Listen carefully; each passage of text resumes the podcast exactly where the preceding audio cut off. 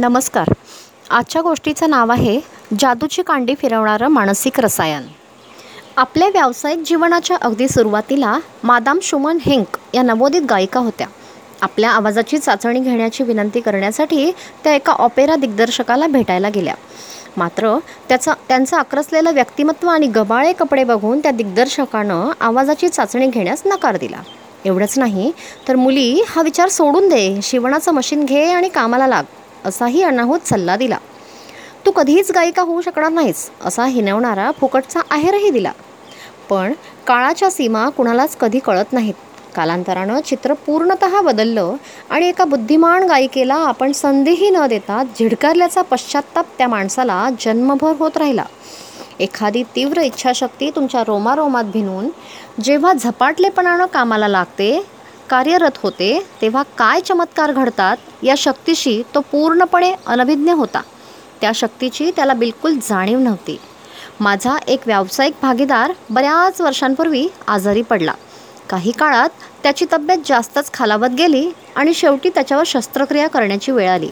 यातून तो वाचण्याची अजिबात शक्यता नसल्याचं डॉक्टरांचं मत होतं.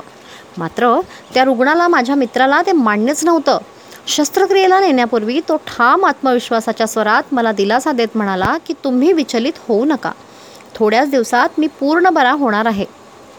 त्याची शुश्रूषा करणाऱ्या नर्सनंही अणुकंपेच्या दृष्टीनं माझ्याकडे बघितलं. मात्र माझ्या मित्राचा तो ठाम विश्वासच शेवटी जिंकला.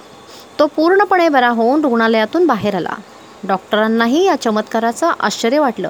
ते म्हणाले देखील त्याची जिवंत राहण्याची तीव्र लालसाच त्याला वाचवू शकली.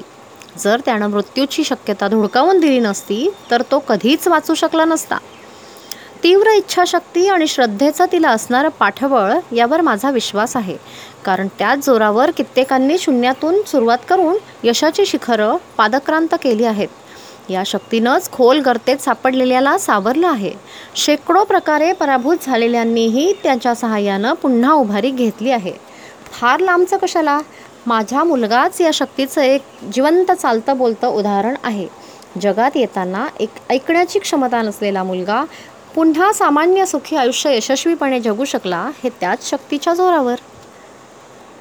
श्रद्धेला मनाचा मुख्य रसायनशास्त्र म्हणता येईल.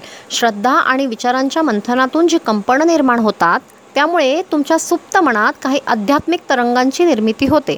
आणि मग हे आध्यात्मिक तरंग असीमित प्रज्ञेत रूपांतरित होतात. प्रार्थनेच्या वेळी बऱ्याच अंशी असंच घडतं. या तिन्हींच्या एकत्रीकरणातून तयार झालेला विचार सुप्त मनापर्यंत पोहोचतो. हा विचार आध्यात्मिक तरंगात परिवर्तित होतो ज्यामुळे असीम प्रज्ञेचा प्रतिसाद मिळतो.